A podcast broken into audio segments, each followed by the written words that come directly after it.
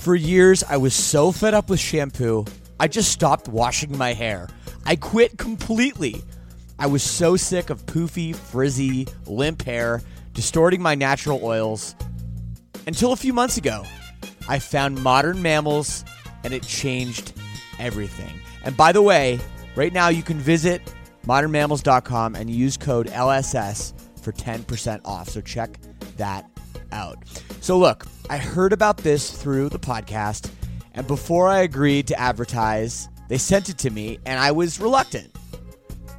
But let me tell you, I should not have been. This stuff is absolutely magical. My hair felt better, smelled way better, and most importantly, looked better. And I know it will do the same for you as well. It doesn't have those hair-ruining chemicals like other products, and it doesn't leave any leftover residues. It works. Don't believe me? Go read their awesome reviews online as well. Go to modernmammals.com and use code LSS for 10% off. Again, that's modernmammals.com for 10% off with promo code LSS. Don't forget to use our promo code LSS so they know we sent you.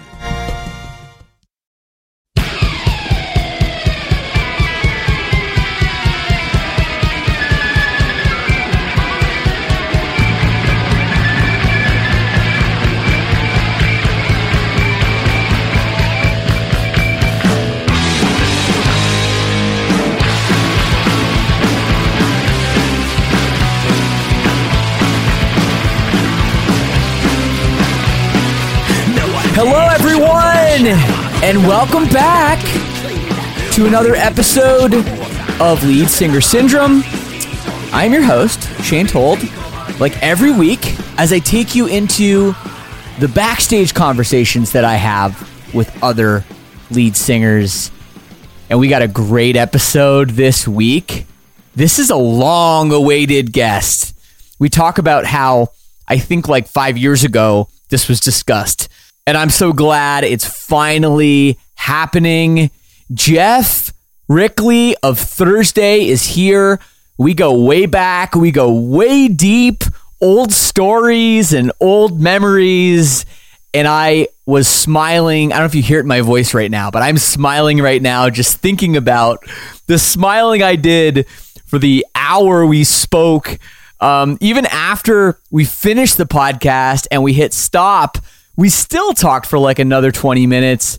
This guy's awesome. I love all his projects. Thursday's obviously just legendary at this point, but to pick his brain was a real treat, and I can't wait for all y'all to hear this thing. It's a good one. Before we get into that, you know, some show news, some things I want you to be aware of. The first one, real simple. If you want to get in touch with me, you always can. You can send me an email. leadsingersyndrome@gmail.com. I read them all. But the big news is that we are taking this podcast onto Twitch. We've been doing it for a couple months now, but it's getting more serious. Every Tuesday, 3 p.m. Eastern Standard Time, I am having a guest live. You get to see us on video. It's completely free, and you can even interact with us in the chat box. And those conversations, they will end up here, but it's pretty cool to watch them live. And we've got some great guests coming up next week. We have Andy Sizik. That's going to be a cool guest. We got Kyle from Picturesque the following week. And March 16th, Nothing Nowhere, who just put out a fantastic new record. So Joe will be joining us, Nothing Nowhere himself, live on Twitch. To check that out, it is twitch.tv/Shane Told. Real easy. Go on there. Give us a follow. It's a great platform. If you think it's just video games and like nerd stuff, you're wrong. Music is a huge part of Twitch now, and I am super, super excited to be bringing this show on there. If you want to support the show, check out the Patreon too. The Lead Singer Syndrome All Access Club for a couple bucks a month. It gets you in, and it really does help this show keep going as well. The link for that, leadsingersyndrome.com/all access. I want to thank everybody that tuned in to the Silverstein Virtual Concert Series Out of This World, we called it. There was a bit of an alien thing going on. Spoiler alert. If you missed it, all three episodes are on demand right now. You can watch at your convenience at SilversteinStore.com. But hurry, because they're only going to be up until March 1st. That's 2021 if you're listening to this like 5 years from now. And we're back and we're playing shows. Oh my God, it'd be so good. You're lucky to be where you are, people of 2025. But if you missed it, SilversteinStore.com gets you in only for a few more days. And it's a really fun series. So if you like my band, be sure to check it out. Well, I know you want to hear this rad conversation that I had with Jeff. So let's just get right to it. Not waste any more time. I can't wait for you to hear it too. Here it is. My conversation with Jeff Rickley of Thursday and No Devotion.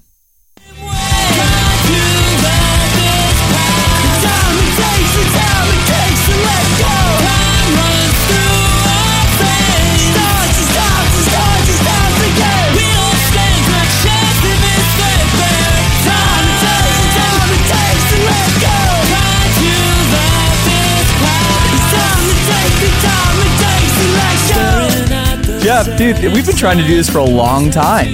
Yeah, man. It's been like, I feel like since the first year of your podcast, we've been talking about it, right? It's true. And, you know, so many requests for you, too, on the show. Obviously, like a lot of people put our band in the same category because we were on Victory Records for years and it makes a lot of sense. So, hey, it took 5 years, but here we are.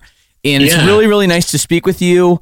You know, it's funny because I think the last time I talked to you was honestly like, maybe Warp Tour 09. I think you guys were on that one. Maybe we were on 08. We were on 08. Yeah. Oh, okay. Maybe it was even longer ago then. Yeah, that's crazy. It is crazy. I remember nerding out with it was you and Ben from Armor for Sleep. Okay. And we were in the lunch line on Warp Tour. Dude, that lunch line, right? It's like so many friendships made. And I feel like enemies have been made on that lunch line too. For sure, man. There's always a little drama in the lunch line. But no, like I remember standing behind you guys in line and like I know Ben pretty well and just listening to you guys talk about the glory days of New Brunswick basement shows and stuff like that was like a weird little Canadian dream because, you know, I grew up idolizing New Jersey. Like I, you know, with Lifetime and Penfold and the other great bands, you know, from where you just, I don't know if you took it for granted or you knew it was amazing, but I remember that moment and just listening to you guys, like being a fly on the wall and just loving that so much. So that's cool, man. That's awesome that you were like digging it and kind of like noticing it. It really was a special thing. And I definitely didn't take it for granted. I was like, so when I was a kid, I lived in, This is going to be a little inside baseball maybe for people who aren't from New Jersey or New York. But I was from like northern New Jersey, I was right across the river from New York City. Yeah. So for me, like when I was a kid, I went to the city to see shows. I went to, you know, I snuck into CBGBs before I was 16 because you had to be 16 to get into CBs. And once they knew you weren't 16, if you didn't have fake ID or whatever, they like looked out for you and were like kicked you out, you know? So I would go there. I'd go to Coney Island High. I'd go to the Cooler. There's all kinds of places you could go. The Grand, the Academy, the Roseland Ballroom. Like, there were so many great places in New York. You know, so that's what I thought. I thought like, I'm going to move to New York someday, and it's going to be the best thing ever. And then I went to, you know, I moved to New Brunswick, and got exposed to the basement scene before I had a basement. You know, it was like Lifetime had a basement, the Bouncing Souls had a basement. Like there were a lot of other bands that had basements before I had one. And I was just blown away. You know what I mean? This was something so much more tangible than even CBGBs. Like this wasn't a place where you got kicked out if you were a kid. It was like all ages, people weren't drinking. It was very communal. Everybody knew everybody's name. Like the local bands pulled like 80 kids to every basement show. You know what I mean? It was like one of those things where it's just like, and like our local bands were like the Bouncing Souls and Lifetime. You know what I mean? It's like, that's insane. It is. It is insane. And I mean, it grew from there. And what's cool about it is how much of a part of that you were. I mean, even I knew you. Like, I knew your name, and I was in Canada because I knew about this kid that, you know, because you put shows on in your basement, right? Like, we knew. We did the last you and I show. Yeah. Stacia's last time in New Jersey was in our basement. Like, there were a bunch of, like, pretty legendary shows. We did, like, Hot Water Music and Leatherface. Like, Leatherface from the UK came, and it was like Hot Water Music, Kid Dynamite, Leatherface. That was all one show. You know what I mean? Like, we had shows like that where it's just stacked. Incredible. Incredible. Well, the first Thursday show was also in your basement, right? I mean, I think I read Midtown Saves the Day. We're on that one.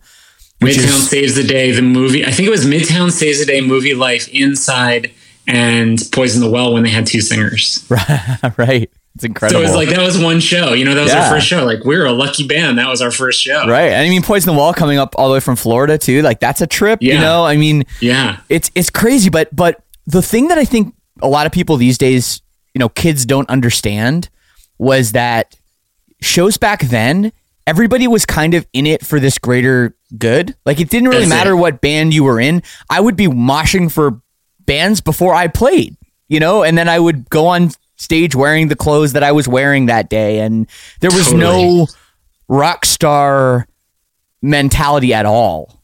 Like, not at all. Yeah.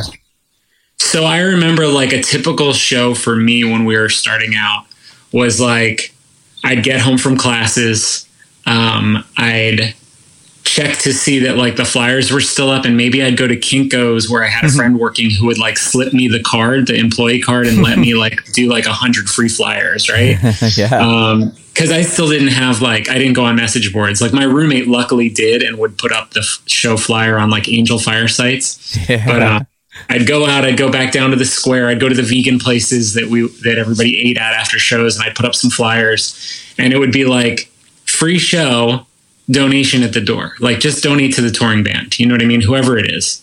I'd get home, see if the bands were there yet, hope they'd start showing up, because sometimes, like, our headliner wouldn't show up till like 10 minutes to 11 at night or something, you know what I mean? They'd be like, I don't know if there's a show. So I'd go do all that, and then I'd help the band load in, and then I'd, like, sometimes if Thursday was playing, I'd make sure my guys were there, we'd set up, we'd play, I'd break it down, I'd talk to people, like, while the other band was setting up, and then I'd stand in front of the stage, like, the very, not stage, you know, there's no stage, it was basement, right. I'd stand in front of the band, face to face with the band, like, right in the front, just to kind of remind all the locals, like, hey, this band drove 7 hours to be here. You know what I mean? They're going to get paid $60 for 7 hours of driving. Like, let's make it worth their while. Let's be right here and pay attention. Yeah. And I remember, like, what you said about, like, moshing to the band before you played, like, I remember there'd be a moment where, like, a lot of times a friend would put me up to, like, putting on a band I didn't know, where I'd just be wondering what they were like.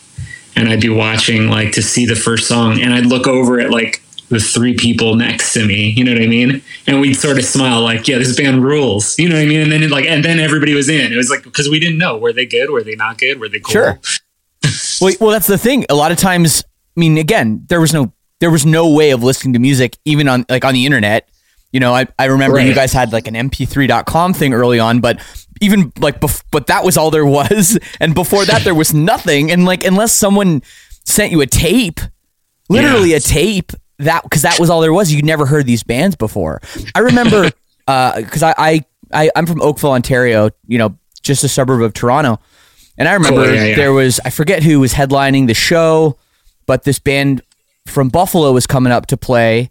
It was like their second show ever, and they were called Buried Alive. Seeing that, having no idea what to expect, just like, okay, yeah, they're from Buffalo. I guess it's like ex-members of Hourglass. Oh, I really liked Hourglass.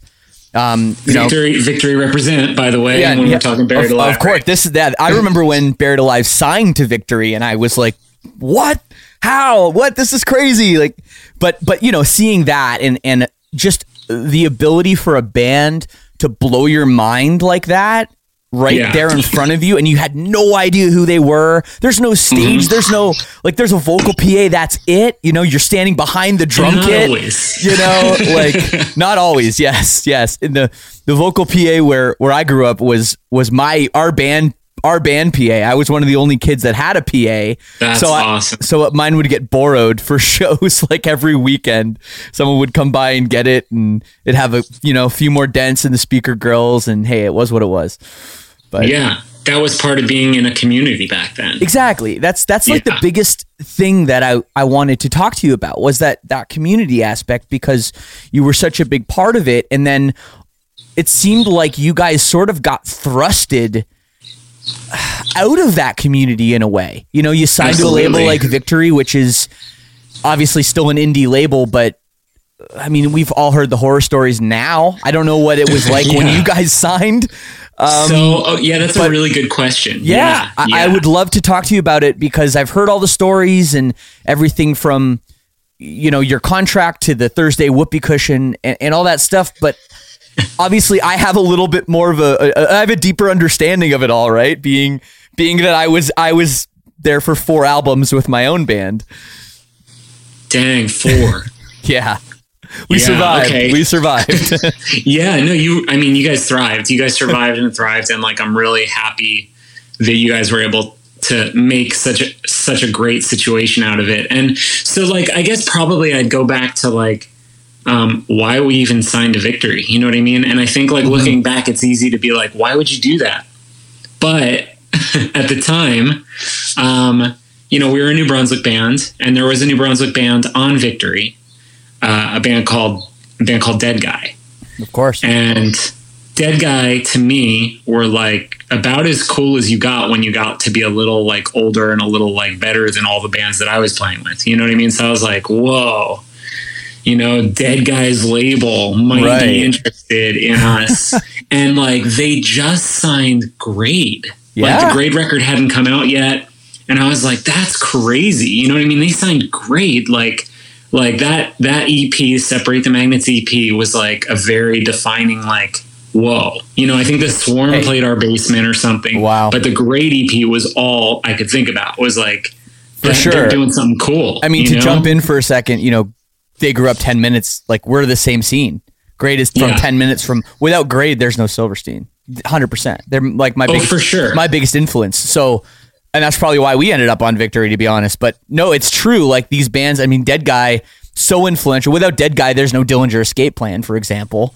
For sure. Yeah. And like a bunch of other stuff too. You know what I mean? Like, and to your point, I mean, the stuff that Victory was putting out was cool. It was really cool. Yeah. It was really cool. I mean, they had like a side that was like really tough guy hardcore, which I like hardcore. So like that wasn't a turnoff for me. Like, sure, I wanted to do something else. I wasn't a tough guy.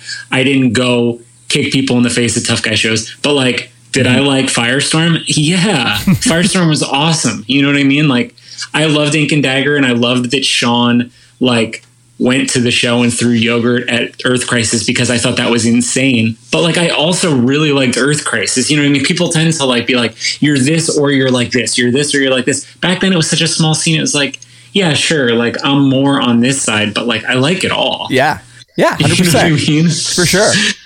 Like, yeah, I want to have the Dillinger Escape Plan play in the basement, but I also want to have Rainer Maria the next week, you know?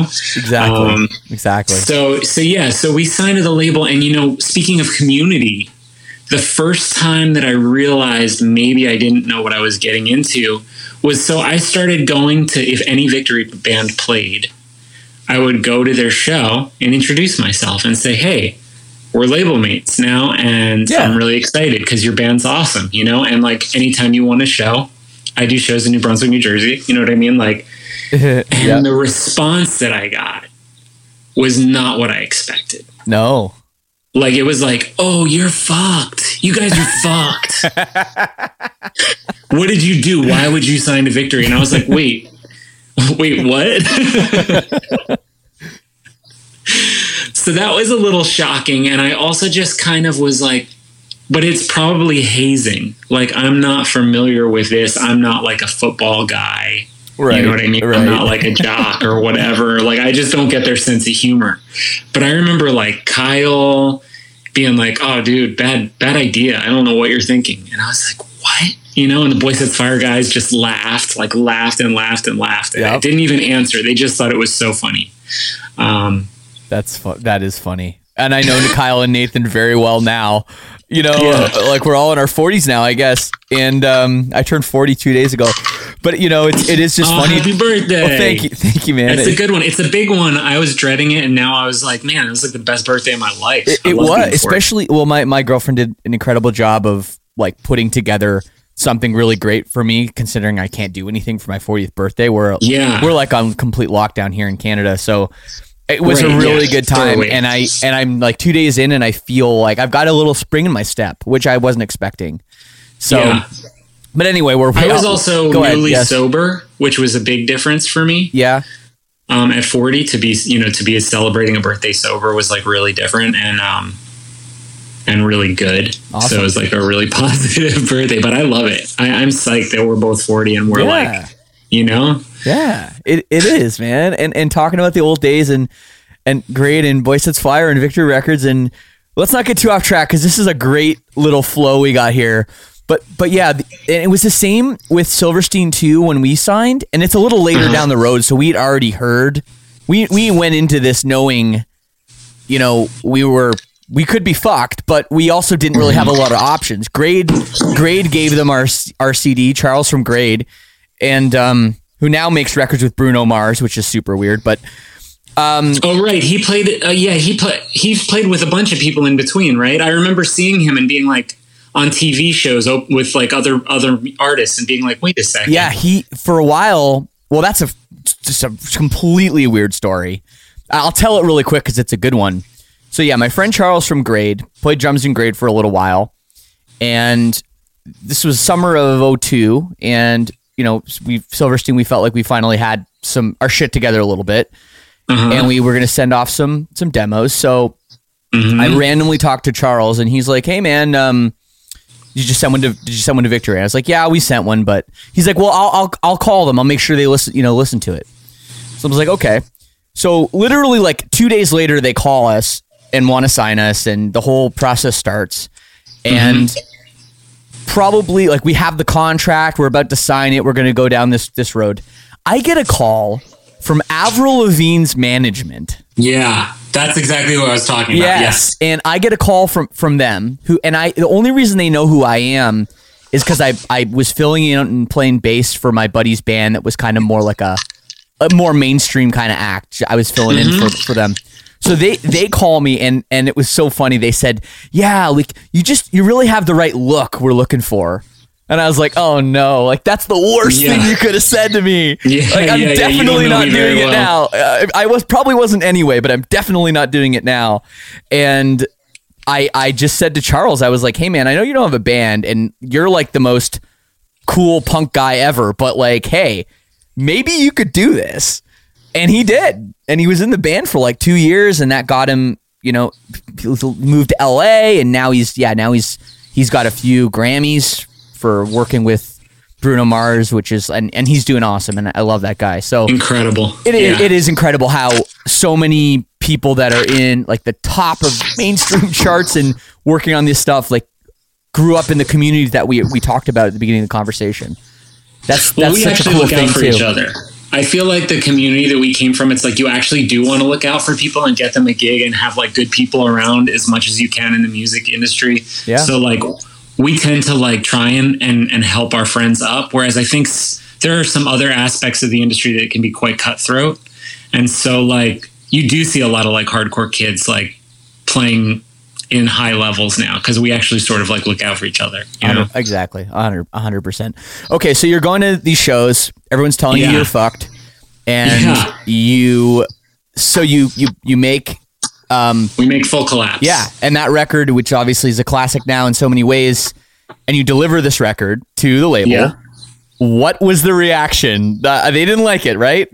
Yeah, they weren't crazy about it. Tony was like, "Cross Out the Eyes is okay, but there's no single, and like the only even song that maybe if we edit it, we could give to radio or something is like, is Standing on the Edge of Summer." And we were like, "Well, one thing, what does the radio have to do with anything? Like, this is Victory Records." You know what I mean? Like, we didn't get that they had aspirations to be a much bigger label. We were like, as opposed to what? Like, the Hatebreed record is your biggest record. You know what I mean? Like, what do you mean singles? Wasn't it weird that they had, like, 3 commercial radio people working there? But they had, a radio department. They did when we signed. I couldn't believe it. I think they maybe had two people at the time. Yeah. So strange to me. Mm-hmm. No, yeah, it was pretty weird. And we were kind of like, didn't really know what to make of it. Like Tony had a call with me where he's like, tell me your favorite record label. And I was like, Discord Records, you know, Fugazi, like Q and Not You, like Lungfish. It's clear to me, like Discord Records. Oh, I bet he called them. I bet he called them losers instantly. He was like, they mean nothing. Yeah. He's like, that's the past. That's over. Victory Records is now the future. Mm. And I was like, oh no. You know what I mean? Because that I just didn't even think that was a possibility of how somebody would like think about stuff. It didn't seem community to me, which is what I was interested, you know? Exactly. I didn't want to like beat my peers or be like bigger or better. I just wanted to be part of the community with like my own voice getting to say something, you know? For sure. Well, you guys, I mean, there wasn't success out of the gate at all, but you know, you worked a year. But you worked hard and you did a lot of tours, and you know, I think the friendships that you'd made earlier paid off because you were on a lot of tours, and you ended up, you know, taking notice, and then all of a sudden Understanding a Car Crash is on MTV. And that was a wild moment, not just for you guys, I bet, but honestly for all of us to see that song on like the most mainstream outlet there is. That was a really big, like huge moment that doesn't get talked about a lot, you know, when people want to bring up the history of emo or whatever, you know? Yeah, it was a pretty crazy breakthrough. And it was like, you know, it was very unexpected, since we spent 8 months, you know, with the label talking about dropping us, and like nobody cared about our records. And, you know, it was just kind of like, so it was sort of out of nowhere. We were on tour, Saves the Day, and there's this huge, like the song just broke through. And by the end of the tour, like literally in a couple weeks, everybody knew every word to every song. And like, you know, it's just a complete overnight transformation. We had been working really hard and like really being on the road, but the success didn't come gradually. It came all at once. And so like by the end of that tour, we were booking our own headlining tour for places twice as big as we had just been on a 1 of 4, you know, we were 1 of 4 with Saves the Day. Yeah. And now we're about to headline places twice as big. And our booking agent's like, you're going to sell every single date out. And I just like, I didn't even know what to think about that, because it just seemed so foreign, you know? And then immediately Victory was messing with us and just kind of negging us, which I didn't even understand was a concept at the time. Like I didn't understand that somebody could be negative towards you, but not hate you and want to get rid of you. It was just sort of like a control thing, I think. Yeah. 100%. And so as soon as you guys gave that demo to Victory, they immediately started telling us that they didn't need us anymore, that we weren't important, that they had like the better Thursday from Canada. No way, and, really? Yeah, yeah. And like, I think it got in our heads a little bit, but I think we were also like, you know, like probably just smart enough to be like, Silverstein sounds more like Grade than like Third. Like they don't really sound like us. Like I get what he's saying; it could fill the same slot, but it's like not their fault that he's like trying to make us feel bad with them. You know what I mean? It was like a weird thing, but it was sort of like, yeah, it doesn't have anything to do with those dudes. You know what I mean? That's crazy. No, I had no idea that was ever a conversation or a threat or anything. I mean, we had the same, you know, I went through the same motions that you went through, you know, hitting up bands that were on the label and being like, hey, we're label mates. And like, you know, I never heard of Taking Back Sunday before. And Victory sent me their CD and I was like, this is fucking good. And like, I would love to like tour with these. And then of course they blew up and then that wasn't a possibility, but you know, we were trying to tour with you guys and Atreyu and I mean, every band on the label. And we never, ever toured with any of those bands because nobody wanted to help out Tony, right? That was more what it was. He was, you know, 1 week he's like, you have to take them on tour, which is like, that's the wrong approach. You have to, right? Because it's like, well, I don't have to do anything. He's like, if you're in a band, that's your response to somebody telling you you have to do something. It's like, I don't have to do anything. And then his second approach would be like, because they're better than you and I'm going to make them more famous than you. And you're like, oh, screw you.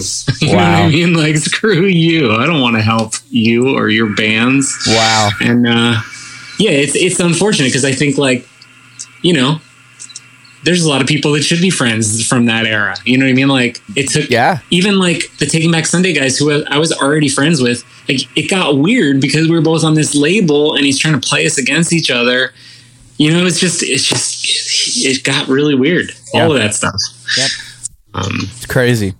But I'm glad that, like, we all seem to have gotten through it okay with our heads intact and we're all buddies still. And it's like, you know what I mean? It's like, it's all good. Like, it didn't get to us. It didn't, like, break us down or anything, you know? So. No, and we all got out. You guys got out pretty soon after. Real fast. Which is kind of incredible when I look at we did 4 albums. We completed our whole contract. And Atreyu was on the label for a long time, too, and they wanted to get out. And I read that you guys could get out if you signed to a major. That was the loophole. That was the loophole in our contract. What a weird loophole.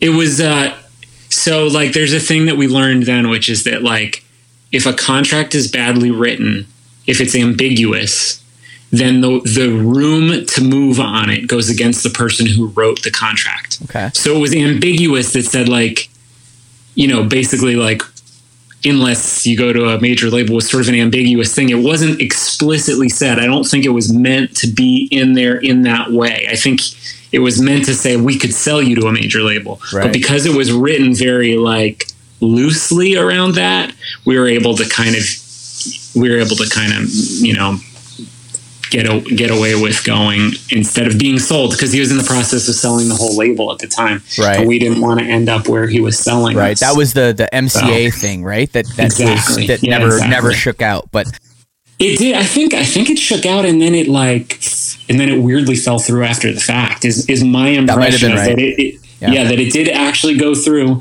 And then before all the payments were made, it was like a blow up happened, which, you know, I can see how that might happen, I guess. Oh, absolutely. If you know anything about Tony, but this is like, I'm just trying to get into your psyche and your mindset here. And I want to talk about that too, because you've been through so much, but so all of a sudden, you know, you're 1 of 4 opening for your buddy Saves the Day that you literally know from your own basement.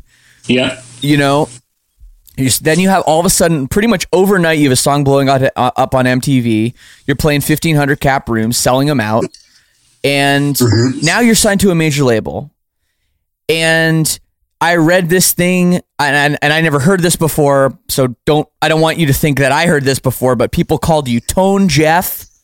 You weren't super comfortable as a singer. You didn't feel like you were really a singer. You were kind of like this kid that was really into this community and into this scene, and you really cared about it.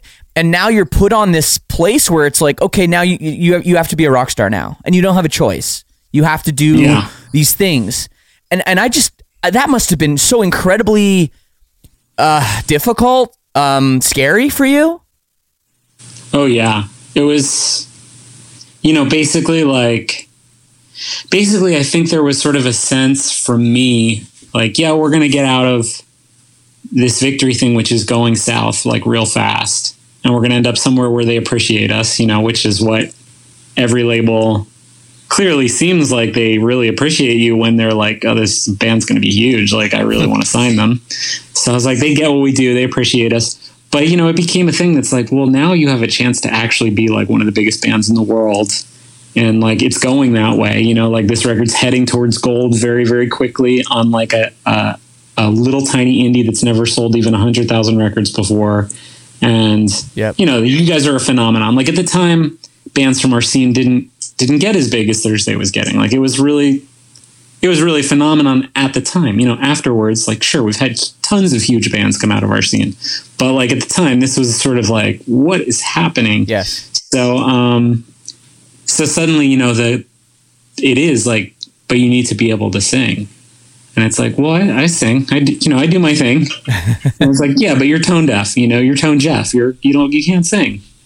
And that was like, oh, you're going to try and change me. Like, you're going to try and make me into something that I'm not. And like, actually my band probably wants me to be able to sing better. Like, actually, maybe everybody wants me to sing better. And like, maybe even I want to be able to sing better, but you know, wanting it doesn't necessarily make it possible.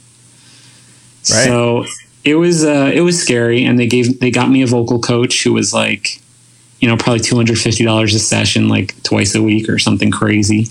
And he had five students. It was me, my hero, PJ Harvey, who was who I wanted to sing like my whole life. Wow. Bono, oh my God. Christina Aguilera and Mick Jagger were his other students. Wow. And so, like, I would be struggling with something. He'd be like, "You're my only student that can't get this." And I'd think like, well, yeah. Yeah, Christina Aguilera is one of them. Yeah, like, what do you expect, man? Like I can't get something that Bono can get. Like, oh, okay. Wow. You know? But, you know, I tried, and, like, I was singing better. You know, on World of Time, I sang a lot better than I sang on Full Collapse. And, you know, but I was singing higher, and that was a lot harder for me to hit on tour, which sure. was like, so it became like a whole different, I basically traded out my issues, which is that the newer songs, I could sing better, but the newer songs were harder to sing live. So I was singing worse live. And then, like, we played Conan on Thanksgiving, which is like, that's the biggest show you can play on Thanksgiving. It's like Conan O'Brien. And we had just done like 9 months of touring, and my voice was completely shot. Like, I couldn't sing at all. And it was like, we played our ballad. We played what was going to be our second single, War All the Time. And, like, I just couldn't sing. You know what I mean? It was like painful. It was like a painful thing for me to be stuck in that situation where it was all being decided for me. And I had to go out there and sing something that I could not sing because I was so exhausted. And that was really tough, man. That was it really did some psychological damage. And from that point forward, I started trying to break up the band over and over and over again. And it was really tough, you know, because I loved the band. It was like the best thing I've ever done in my life, and I love those guys. But I just couldn't handle an expectation on me that was something that I probably would never reach. And with something that, like, it was not one of my dreams, was not to be like the next big famous singer who could sing perfectly. It was never one of my dreams. Like, I had already gone farther than my dreams. I had already gotten bigger than like Lifetime or whatever. Yeah. And that was, to me, was like, what, you know, all these other dreams that everybody else has, these aren't my dreams, and I don't know what to do with them. And that was really tough. That was really tough. Yeah. Wow. No, I mean, geez, the TV performance is such a... nobody does well. It's really hard. It's, you know, everything is super unnatural, and then, like, a lot of times it's like happens at a weird time. Like, if you do the morning ones, like, forget that. But even if it's not, then, like, still, like, no one sounds good on TV. No one does.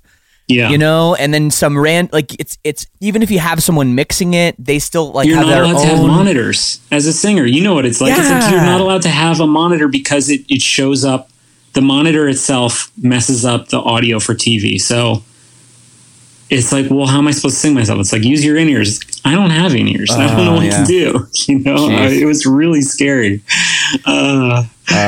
Man, well, that's crazy. I mean, yeah, you know, you say I tried to break up the band over and over again, and you guys did sort of seemingly fall into this place where, yeah, you guys did seem to kind of come and go a little bit over the time. Like, I wasn't sure, like, oh, I heard they're breaking up. Oh, they did break up. Oh, well, they're back together. Well, they're doing this.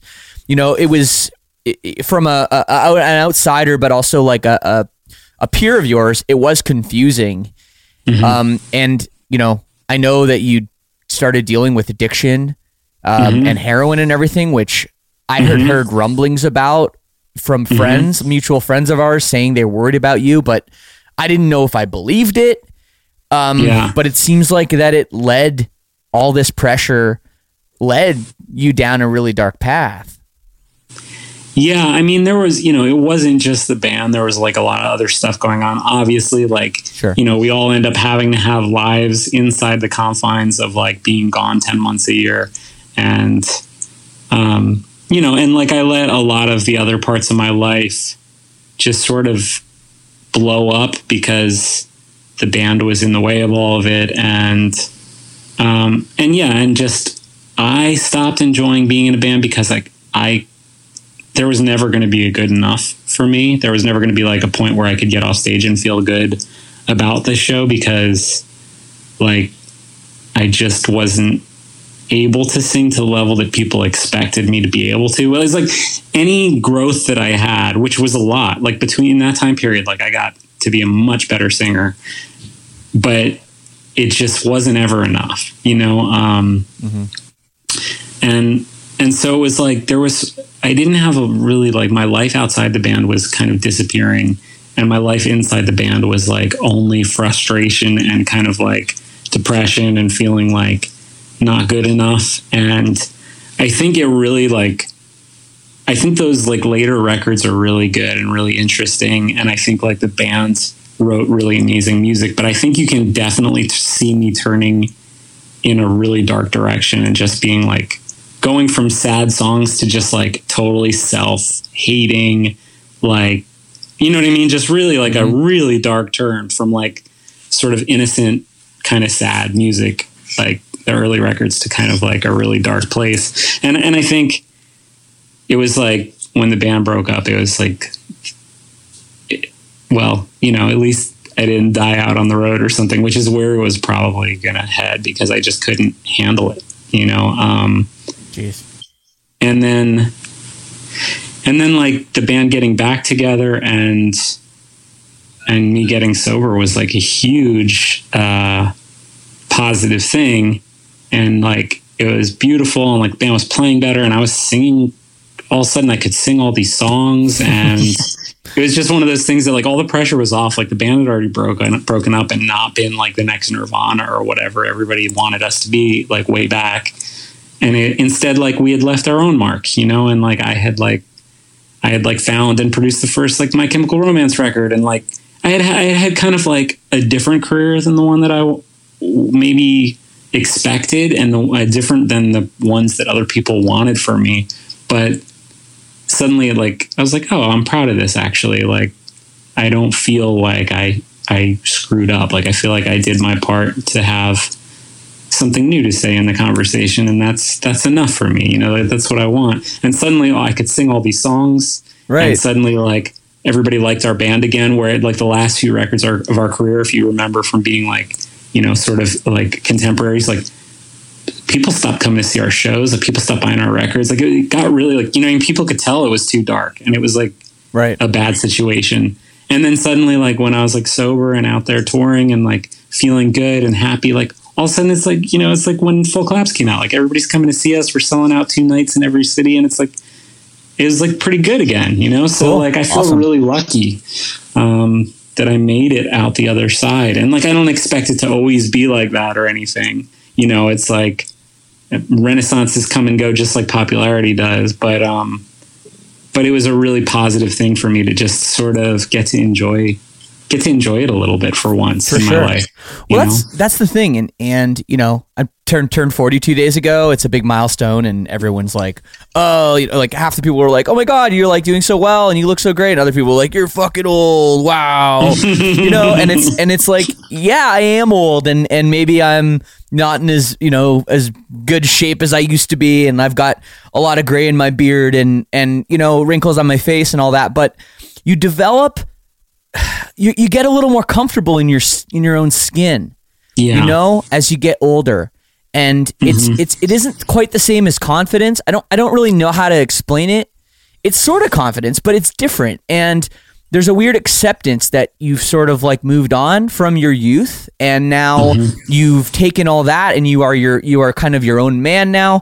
And I really like that you figured that out. And it's really interesting from my perspective, especially like when you talk about, you know, what Tony said about, oh, we've got this new band from Canada and they're like you guys, but better. And this guy can fucking actually sing or whatever, like he said, right? That was definitely said. Yeah. Right. Like this kind of stuff is funny to me, because we were shit talked the other way. We were like, oh, they're just a Thursday ripoff, you know? Right. And oh, they're just like, this is just repackaged Thursday because Victory had success on this, so they've found another band. And like, with all due respect, I hadn't heard Full Collapse when I you know, when we were making those songs. Like, I hadn't heard them yet. So it wasn't the case. We, you know, so I was mad or whatever. Right. And at the same time, I, you know, once I learned about your band and I really looked up to you guys and I looked up to you as this guy that, you know, everyone admired, and you know, you were this kid from New Jersey and you put on these shows and, you know, you found My Chemical Romance and all this stuff.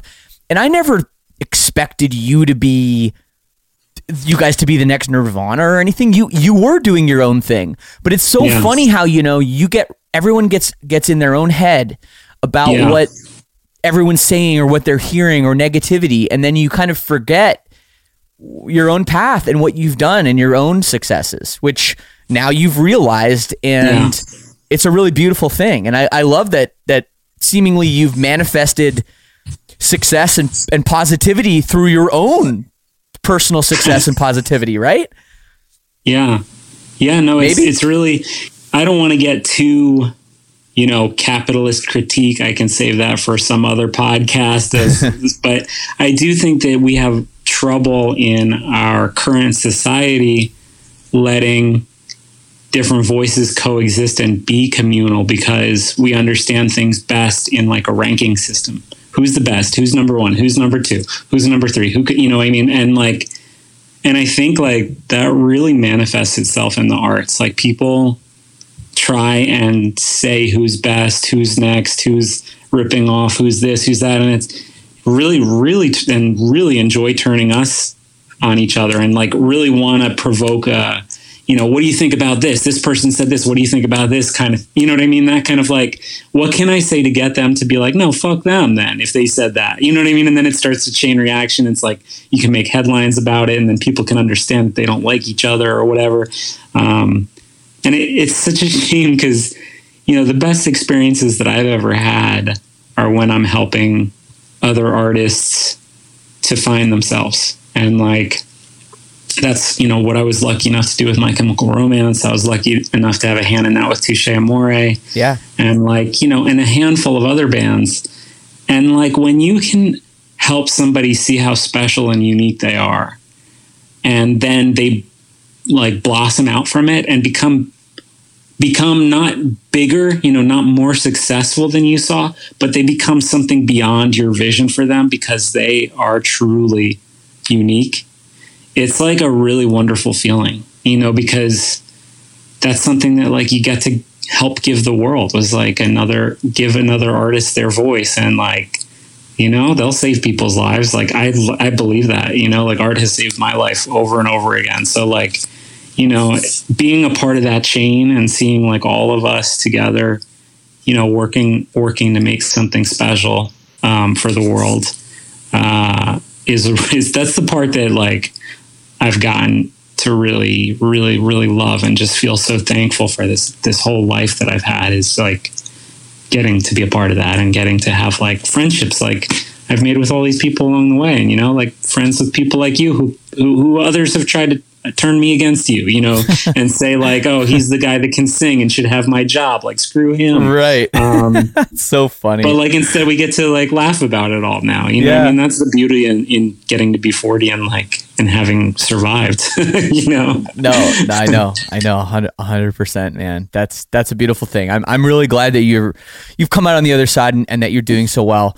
I want to nerd out on you for 1 second. So one of my favorite records that's ever existed, ever put out, pressed on vinyl, is the Thursday Envy split.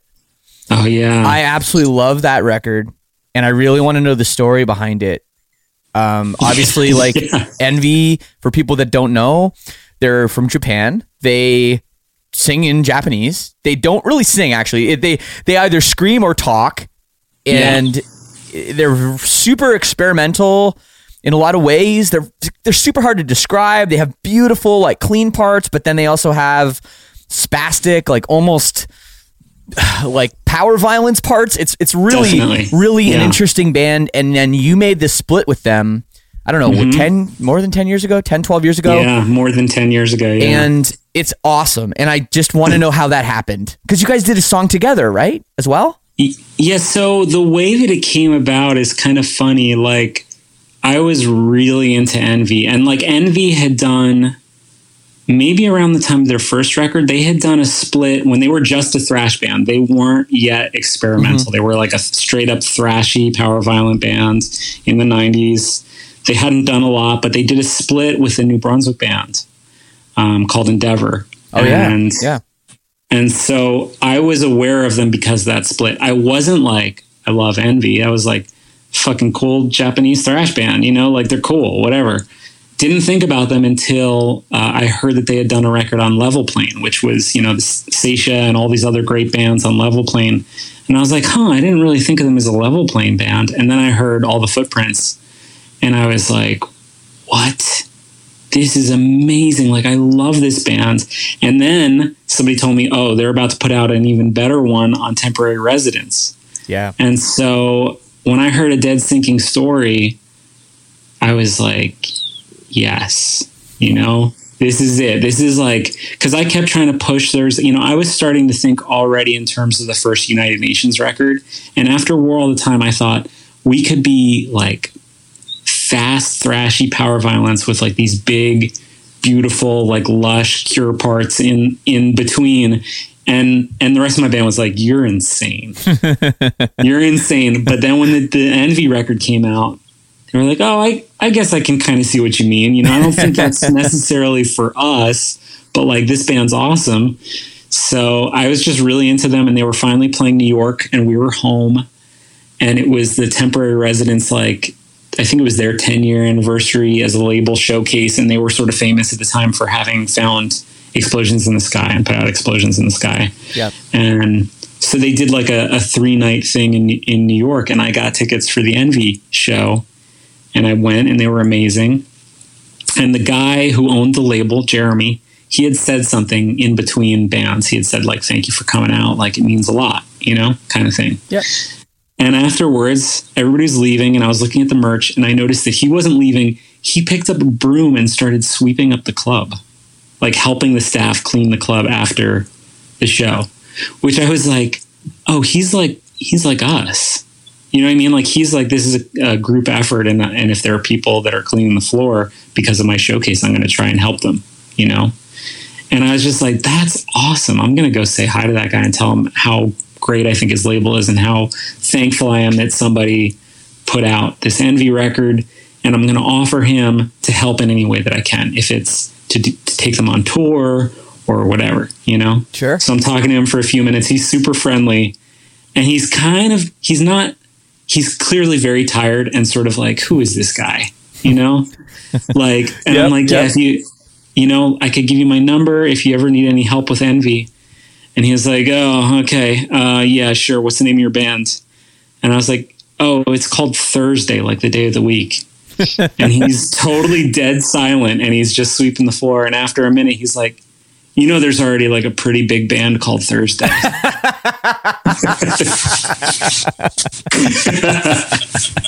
Which I thought was the most genius thing. That I was like, oh yeah, that's my band. And he's like, oh, you're kidding me. He's like, your band is huge. Like, would you really want to do something with Envy? And I was like, yeah, I love them. They're amazing. You know, whatever I can do, like, tell me. And we kept trying to get the tour together for like maybe 2 years.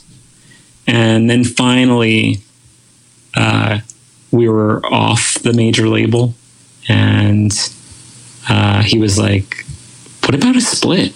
And yeah, that's how it happens. It was really cool. It's one of my, after like the 2 records that everybody loves, it's one of my proudest things we've ever done, is that we got to do that split. Yeah. I love it. Thank you for the story. That's sorry, man, if it was so long. No, it was worth it. Just for the guy sweeping the floor. And say, I just have this vivid image in my mind of that. Like, I don't know what the guy looks like, but I do, you know? Yeah. And he's the best, man. That label, I give them so much love and respect. Like, he's really grown that label into something super special. And he's done it one step at a time. You know, he's never taken the easy way that could have gotten his label much bigger. He's really been patient with it, and he's awesome. We did 2 United Nations releases with him, and he's just awesome. Awesome. Yeah. So, well, hey, I won't take up too much more of your time. I We got to shout out Velocity Records right now. You guys signed to Velocity Records, who's coming in hot with a whole bunch of new, signing a whole bunch of bands. This is Dave Shapiro, who's booked Silverstein forever. I've known him forever. I mean, he was in a Victory band too. Count the Stars back in the day, which is crazy. Victory alumni. Talk to me about that. Like you have some stuff coming out. Can we expect some new Thursday music finally? Not yet. Not yet. That's not part of the plan yet. Okay. You know, I mean, there was a moment where we thought we would start seeing what would happen, and then COVID hit, and it really screwed everything up for us, just because we were at a place where we were ready to stop touring and to spend a little more time at home. And we were like, maybe we could see, you know, before we had to get jobs and stuff, maybe we could see if there was like time for like a later chapter. And really, like, because we've all been isolated and not been able to get together, and some of us, you know, live in different states and stuff, it really screwed that up. And so some of the guys have had to sort of commit to their next like little bit of the chapter in their lives. I'm not saying it'll never happen, but it really did screw it up. And that's been a bum out for me, because I was hoping to like sort of sneak out some new music maybe with Thursday, sort of like nobody saw it coming. And now it's just like, I don't know. That's not gonna happen. That's not happening so far, you know? Right. Well, the longer it goes, do you feel more pressure? Like, does it get harder? Because it's been a long time. It's been over a decade since we've written new Thursday music. Yeah. Does that make it? And, that must make it tougher. It just makes it weirder, because Thursday was a chemistry band, and it used to be that like, no matter how weird the ideas that we had for writing were, you know, sometimes we just stick together 30 parts and call it a song. Like, there was no chorus. There's no, you know, it's just like whatever.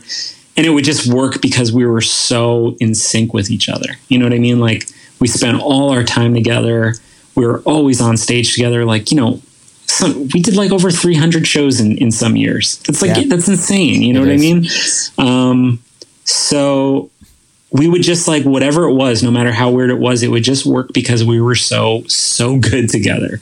And now it's like, it's just been so long since we've had that kind of connection that it's hard to say what it'll be like if we're able to pull something new out. So it's not so much pressure. It's just like, I don't know if it would work, you know, like maybe it will, maybe it won't. Yeah.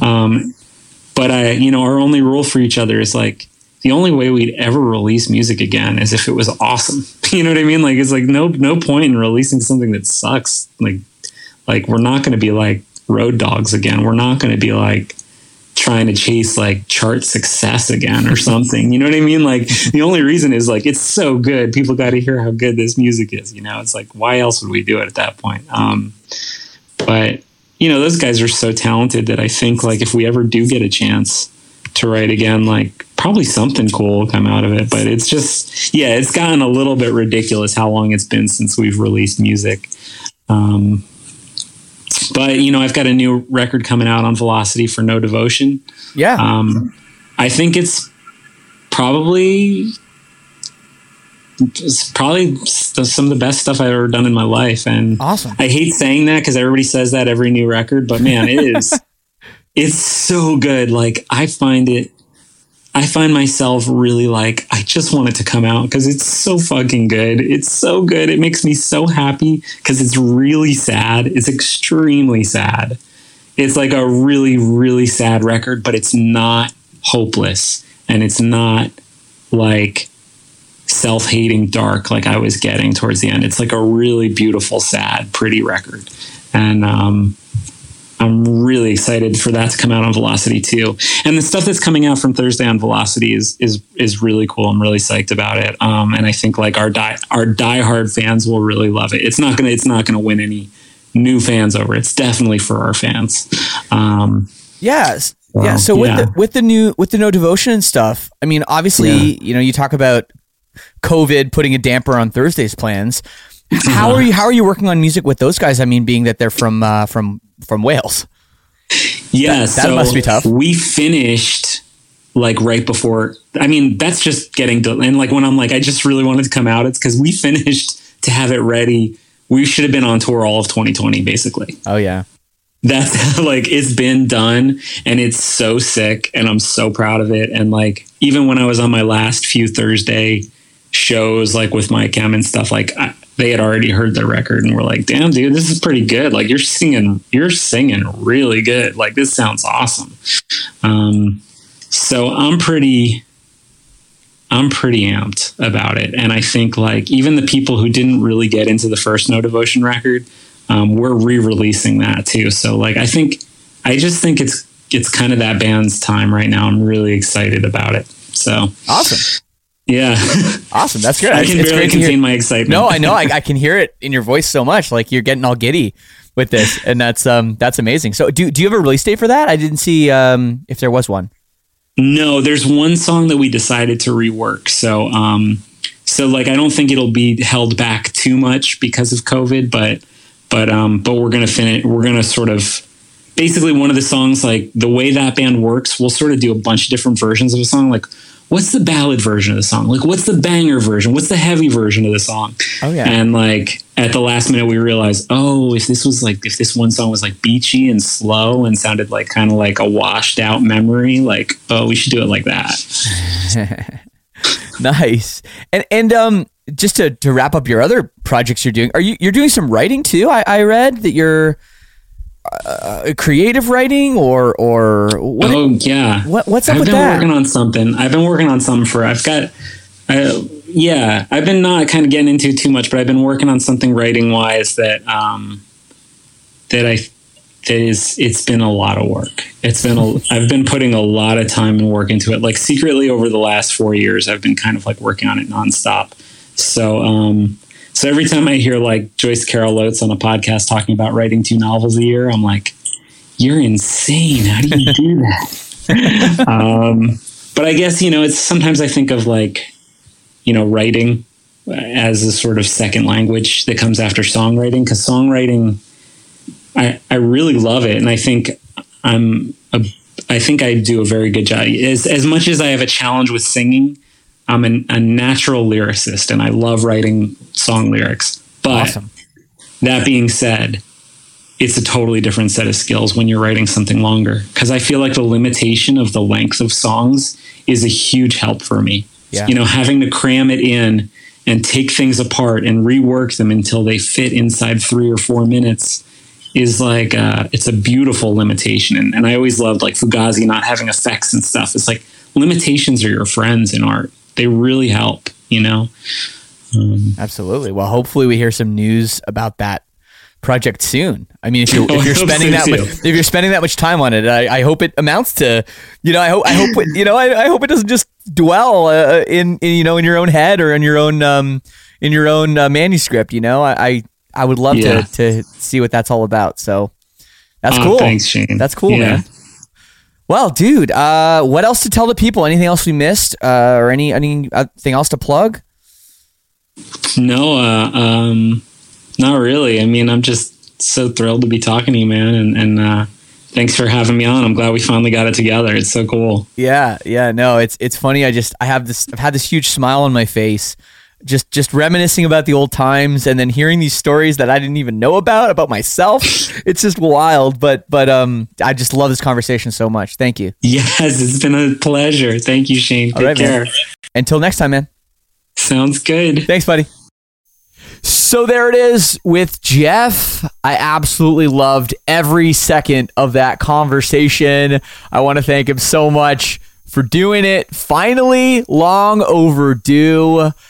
And it looks like No Devotion's going to have some stuff coming out real soon. That's exciting. Keep your ear to the ground for all that news. Maybe we'll get some more Thursday stuff. Probably some shows. I don't know, but can't wait to find out. Next week, I'll be back with another great episode. And don't forget, Tuesdays, 3 p.m. Eastern, I'm on Twitch, twitch.tv/ShaneTold. I will have on Andy Sizik of all of his great projects. The guy's awesome. What a singer. That's free. That's live. So check it out. Wednesday, I'll be on with Mike Howell discussing the top 5 new releases, and big week for music this week and next week. Make sure you check it out on Friday. We talk about Architects and No Effects putting out new albums. So that's on the podcast feed. Just scroll down or up and you'll see all these episodes. We still don't have a name for our new show, but we'll figure something out.